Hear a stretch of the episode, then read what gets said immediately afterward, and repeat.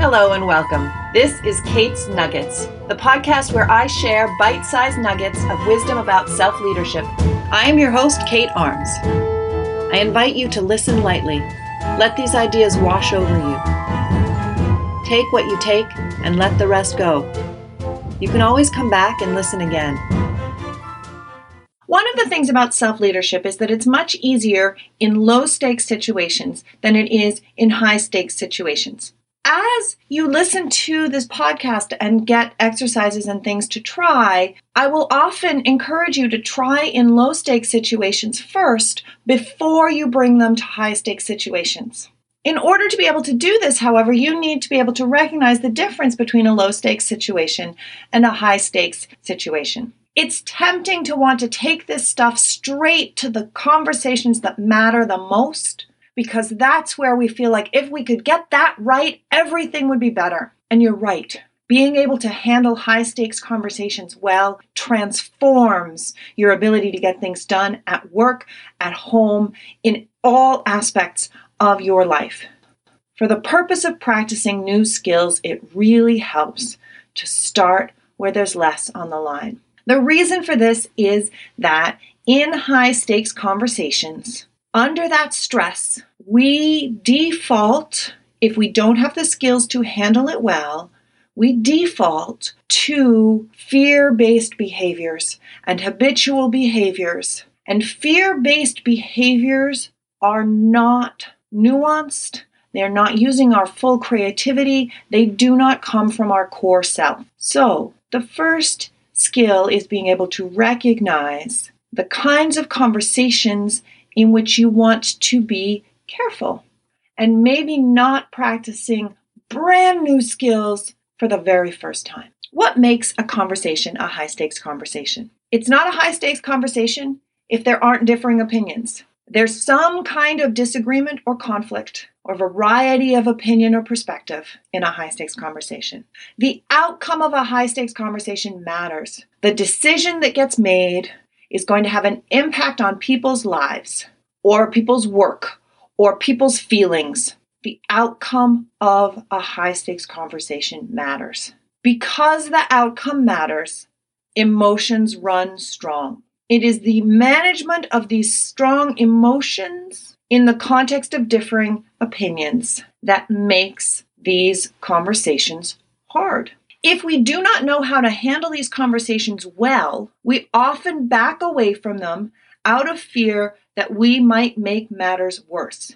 And in fact, when we handle these conversations badly, we often do make matters worse. Because when we handle these conversations badly, we come from our fear-based reactions. And in our fear-based reactions, we tend to get defensive, in which case we are not open to being influenced by the other person, which makes them feel unsafe, unheard, unwelcome, unwilling to compromise, unwilling to get creative, unable to get creative in many cases.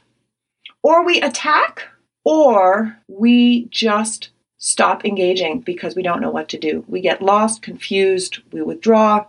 None of these help make things better. So what we need to learn to do is make things better. And self-leadership is the art of putting forward what you want in a way that is capable of being influential in the situations that matter to you. Self-leadership is at the heart of successfully navigating these high-stakes conversations. But before we can navigate these conversations, we need to recognize whether we're in one of them or not.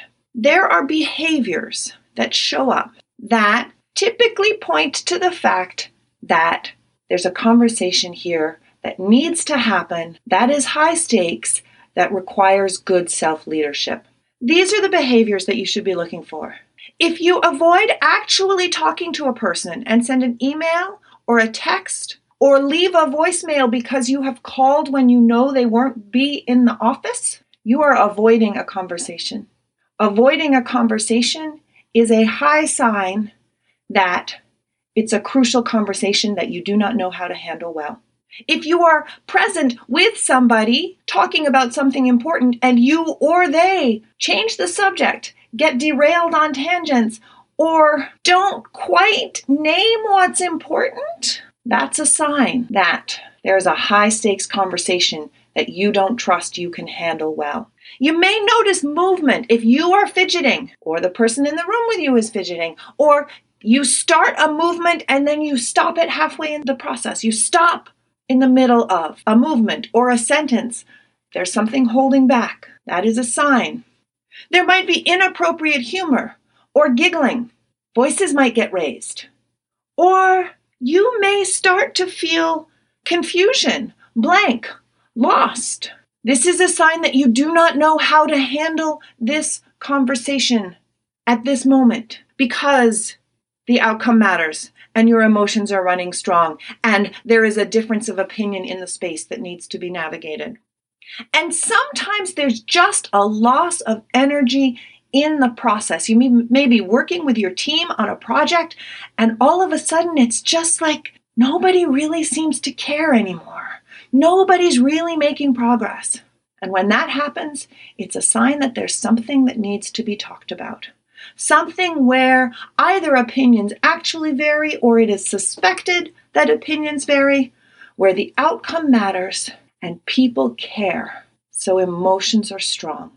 Over the course of this podcast, there will be many tips that I will share with you about how to navigate these kinds of high-stakes conversations. Lots of tools that you can use for finding your core self in the middle of these high-stakes conversations and figuring out how to speak from your perspective in a way that is most likely to effectively influence the group in the direction that you want to go, and also leave you open to learning where you might have missed some things and might want to change direction. But the first step is to start noticing, oh, this is a high-stakes conversation, and these are the behaviors that show up when I don't feel competent to have this important conversation skillfully, and I'm afraid that I will make things worse. So for today, here's what I encourage you to practice. Notice what behaviors that are signs of high-stakes conversations do you see in yourself? And when you notice these behaviors, try to cultivate your curiosity about yourself. What is so important here that I am avoiding this conversation? What matters to me here? And what am I afraid of? Notice, get curious, and see what happens. To dig deeper into the topics I cover on the podcast, follow me at Instagram.com/SignalFireKate or at Facebook.com/KateArmsCoach. To take this work deeper and learn how I can support you personally as your coach, email me at kate@signalfirecoaching.com to schedule a free consultation. Here's to thriving. Catch you next time. Kate's Nuggets is a Signal Fire Coaching production. The music is adapted under license from Heroic Age by Kevin MacLeod.